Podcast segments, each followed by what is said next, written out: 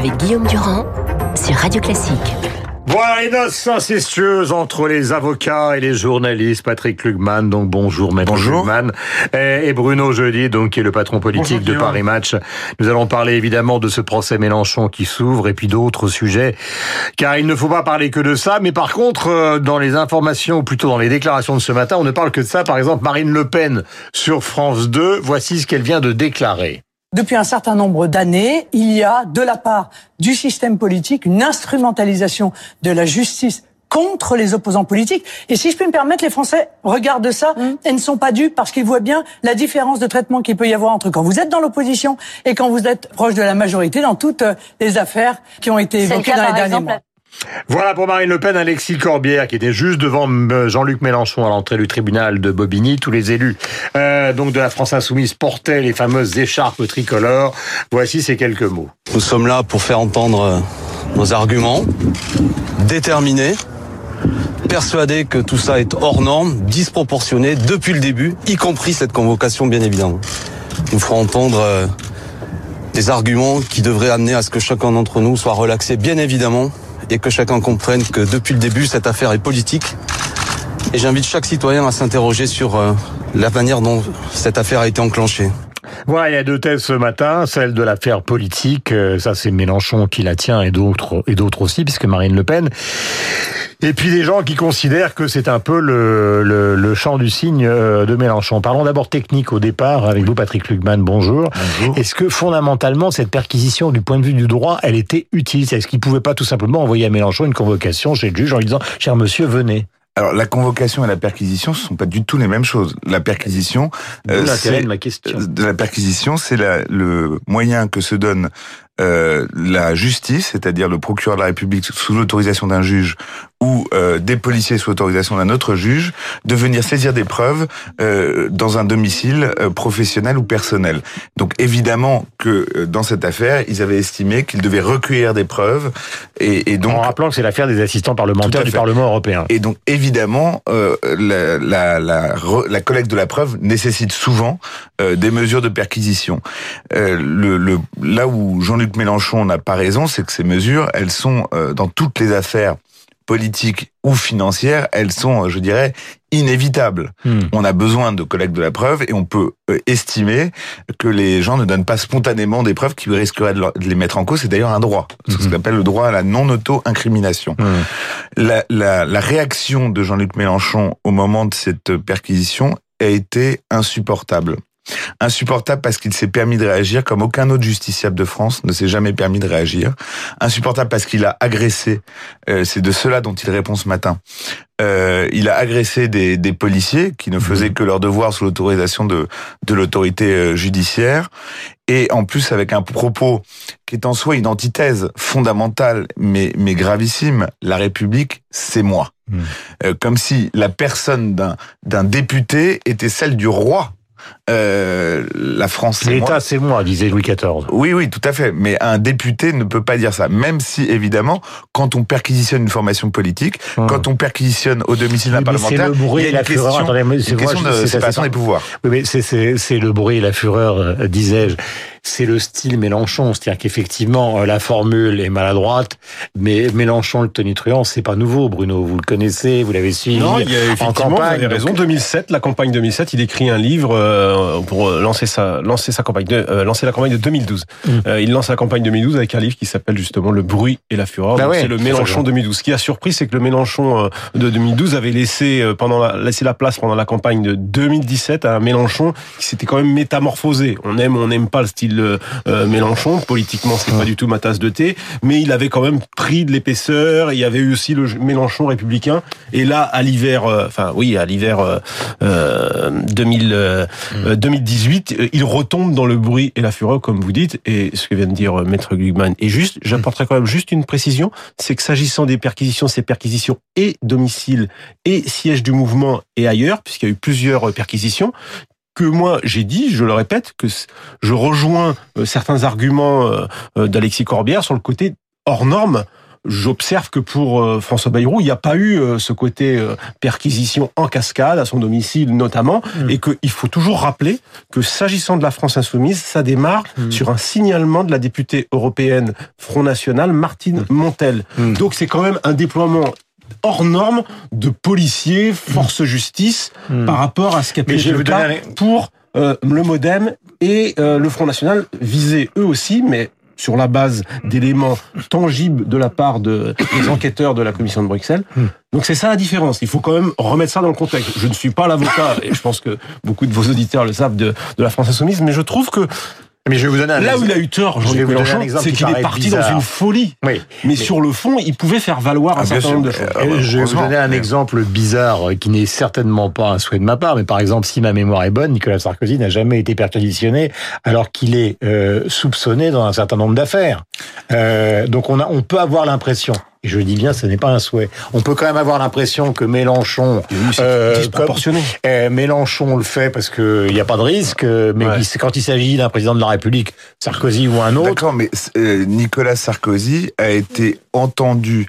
Euh, notamment sous le régime de la garde à vue, je ne suis pas sûr que Oui, à c'était utile. à-. Euh, je, ne suis pas, sais. je ne suis pas sûr que c'était utile. Et personnellement, parce qu'il n'y a quand même pas de risque de fuite et l'audition libre, à mon avis, convenait tout à fait à l'audition d'un ancien président de la République, en tout cas de Nicolas Sarkozy. Moi, personnellement, j'avais pris ça pour une mesure inutilement vexatoire. Euh, S'agissant de la collecte de la preuve, puisque là, la, la garde à vue m'apparaissait totalement euh, inappropriée. Mais euh, la Mais Vous question... voyez qu'il y a une appréciation, c'est qu'en fait, Ouais. les gens qui nous écoutent se disent au fond, la justice, ou plutôt Oui, la loi, la loi, mesure. parce que vous l'incarnez. La loi et la justice, en fait, la justice n'est jamais qu'une interprétation de la loi. Mais la justice est, est- elle est, elle est rendue par des, par des hommes, elle est humaine. Donc moi, je ne crois pas que dans notre pays, il y ait une justice politique, même si on a quand même un problème fondamental d'un rattachement euh, encore aujourd'hui, même si ça a été atténué euh, du parquet, c'est-à-dire du procureur de la République au garde des Sceaux, finalement, ça a été largement atténué depuis euh, François Hollande, mais c'est toujours le cas. Je ne crois pas que la justice soit politique, mais vous avez des magistrats qui ont des opinions politiques, qui parfois les font valoir, Bah, celui qui. Lyon, qui, trouve, qui trouve légitime qu'on décroche des portraits du Ça, président de la République. Non, ça c'est pas faire valoir forcément une opinion politique. Ça peut être euh, une manifestation de- d'une interprétation de la liberté d'expression telle qu'interprétée par la Convention européenne des droits de l'homme. Là, je suis pas, je suis pas d'accord. Non, vous n'êtes pas d'accord, mais Que a- ce regardez, jugement- regardez, regardez sur les réseaux sociaux, Je- les gens trouvent ça scandaleux. Les gens trouvent ça. Moi, je pense que dans ce euh, procès-là, le magistrat a fait une application telle qu'elle est définie par la Convention européenne des droits de l'homme Hmm. de la liberté d'expression. Voilà, il a fait une interprétation. Mais c'est ce qu'on lui demande. La question est, est-ce que la justice est aux ordres? Je ne le crois pas. Et ce qui est paradoxal, c'est qu'on n'a jamais fait autant se reproche à la justice d'être aux ordres de politique que depuis que nous avons un parquet national financier, ce qui n'était pas celui en œuvre chez Mélenchon, je le précise, qui lui est vraiment indépendant. Lui, il ne répond pas au... Théoriquement, il ne répond pas comme le procureur de Paris, par exemple, à la voie hiérarchique. Euh, tout à l'heure, j'évoquais avec Laurence Vichniewski, qui, comme magistrate euh, dans des affaires sensibles et qui maintenant, comme parlementaire, considère qu'effectivement euh, la réforme constitutionnelle a été décalée, ce qui est une erreur dans ce domaine, parce qu'on aurait pu encore une fois beaucoup plus séparer les liens qui existent entre le parquet et le pouvoir. Mais euh, je vais prendre un exemple que vous connaissez bien, parce que vous avez suivi cette campagne de 2017, c'est le procès Fillon qui va arriver dix jours avant les municipales. Donc même s'il y a un calendrier judiciaire qui peut être expliqué par les magistrats, vous pensez bien que tous les gens qui votent à droite se disent, comme ça a été le cas lors de la présidentielle, c'est truqué. Ah bah c'est sûr que quand on va voir ce procès se dérouler, euh, Madame Euh, Vichniewski disait, ça n'a aucun le procès rapport. se Et là, terminera. Encore une fois, je bien suis- sûr, mais ils euh, vont- ils- mais mais il y a eu un courrier du président de, de la de la chambre euh, Jean-Michel Ayat hier qui expliquait que Ah, voilà bien. ça a été fixé. Alors il y a un embouteillage parce qu'il y a le il y a l'énorme procès du médiateur dont vous parliez dans votre revue de presse qui a lieu juste avant, qui encombre le tribunal pendant plusieurs euh, plusieurs semaines. Et donc les manifestement les avocats de François Villon eux n'ont pas euh, n'ont pas regardé euh, les, les dates des municipales et la date du procès. En fait c'est surtout la perception, vous avez raison, du public et notamment Évidemment. des électeurs de droite qui vont se dire bah euh, voilà on fait et, et, et, au, et au fond il faut bien reconnaître que le procès se termine en quatre jours avant le premier tour pour la sérénité de la campagne on repassera Bah, c'est-à-dire que là, il faut dire que Et là, les il deux faut, vont il se faut que nous télescoper. nous mettions nous-mêmes en cause. Évidemment, le procès Fillon, toute la presse va en Bah, parler, ce qui fait que les arguments des candidats, par exemple, des républicains pendant la campagne, ils passeront largement derrière. Ce qui- ce qui est très étonnant, c'est que quelque chose qui remonte donc à la campagne de 2017, Mmh. je pense qu'il y avait, alors visiblement, on pouvait pas faire le procès en janvier, et on pouvait pas attendre 15 jours de plus, alors que Patrick Lugman, c'est. Bruno Jeudi et Patrick Lugman. je suis, je suis pas d'accord avec euh, ce que vous dites. Euh, François Fillon n'est plus un homme politique actif. Actif. Euh, il n'est pas évidemment candidat au municipal où là, ça aurait On été absolument euh, épouvantable. Donc, je crois que son actualité effectivement remonte à Enfin, une autre campagne. Je crois pas que ça Pour les impactera les LR. Pour les Républicains, c'est quand même pas terrible. je crois pas que ça impactera les, les LR au plan local parce que je pense que les Français savent qu'il est plus Vous êtes une impliqué. grande naïveté. Non, mais même. en revanche, Souvenez-vous de la Non, campagne attendez, de justement, 2017. j'y- j'y viens- quand on a sorti viens, le dossier, tout le monde a écrit, même des gens qui n'étaient pas forcément, qui avaient un cabinet noir, que tout ça avait été organisé par Hollande. Moi, je vais- euh, je vais vous dire- qu'on l'avait flingué délibérément. Moi personnellement, à l'époque, qui ne suis pas un électeur LR, qui suis un élu euh, quand même socialiste, euh, et j'avais estimé, je l'ai dit, euh, que euh, là, il y avait un, un chevauchement d'un pouvoir sur un autre, et qu'en l'occurrence, le procureur national financier avait concouru à modifier le choix à l'élection présidentielle des Français, et ça avait, ça avait provoqué un grand sentiment de malaise. Et je crois pas que ce soit un cabinet noir, je crois pas que ce soit sur instruction de Hollande, mais je crois que c'est un pouvoir, qui est le pouvoir judiciaire, qui a voulu s'immiscer, ou en tout cas qu'il qu'il l'a euh, Hmm. de facto réalisé, et qui a pris le pas sur un autre pouvoir, qui est le pouvoir, euh, en l'occurrence, euh, politique. Enfin, tout le monde se souvient, par exemple, Bruno du mur des cons. Euh, c'est alors ils ont eu beaucoup de mal à s'exprimer sur ce sujet-là parce que ça rendait évidemment euh, ou ça a créé un malaise dans le pays. Mais enfin, on avait quand même le sentiment qu'une partie de la magistrature, pas totalement d'ailleurs, puisque l'USM, le principal syndicat, n'est pas forcément un syndicat de gauche, euh, bien au contraire, mais que les magistrats en voulaient aux sarkozystes et qu'ils voulaient les plomber. Ah bah, il y a une partie de, une partie Ça, des, des, des, des magistrats, euh, notamment ce syndicat, qui euh, voulait se faire euh, Nicolas Sarkozy, qui a eu, euh, maître le rappelait, euh, droit à un traitement de faveur euh, tout à fait euh, étonnant. Euh, La garde, la première garde à vue qui a duré une vingtaine d'heures, entendu en pleine nuit. Enfin, ils en avaient fait des tonnes. Donc oui, effectivement, il y a toujours eu. Alors ça remonte un peu maintenant, hein, c'est le passé, mais enfin, il y a eu toujours eu cette bagarre entre Mm. le, une partie des magistrats et euh, Sarkozy et, et- et ses proches. Nous avons donc intérêt en France, sur le plan parlementaire, à ce que ces affaires soient euh, clarifiées à un moment, d'où peut-être la nécessité euh, d'aborder euh, cette réforme constitutionnelle qui, pour l'instant, est repoussée. Je voudrais qu'on termine d'une manière un peu plus gaie en parlant d'un personnage qui s'appelle Nile Rodgers, qui est un guitariste, évidemment, euh, de funk, qui est né le 19 septembre, un 19 septembre 1962.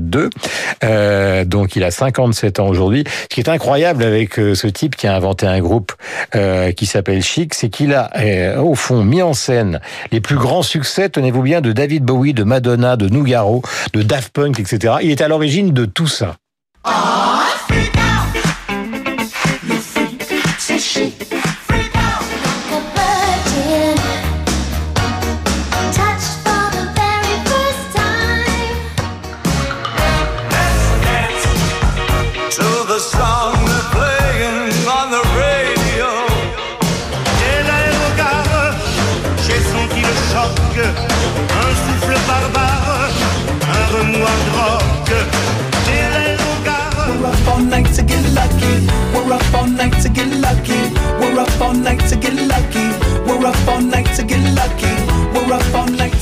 les producteurs dans l'ombre, parfois ce sont eux les véritables auteurs de tous ces succès qui ont révolutionné donc une partie de la musique. Euh, merci Patrick Lugman, merci, à vous. Euh, donc Bruno Genin est venu ce matin sur l'antenne de Radio Classique. Voici qu'arrive le David Bowie maison, à savoir Franck Ferrand.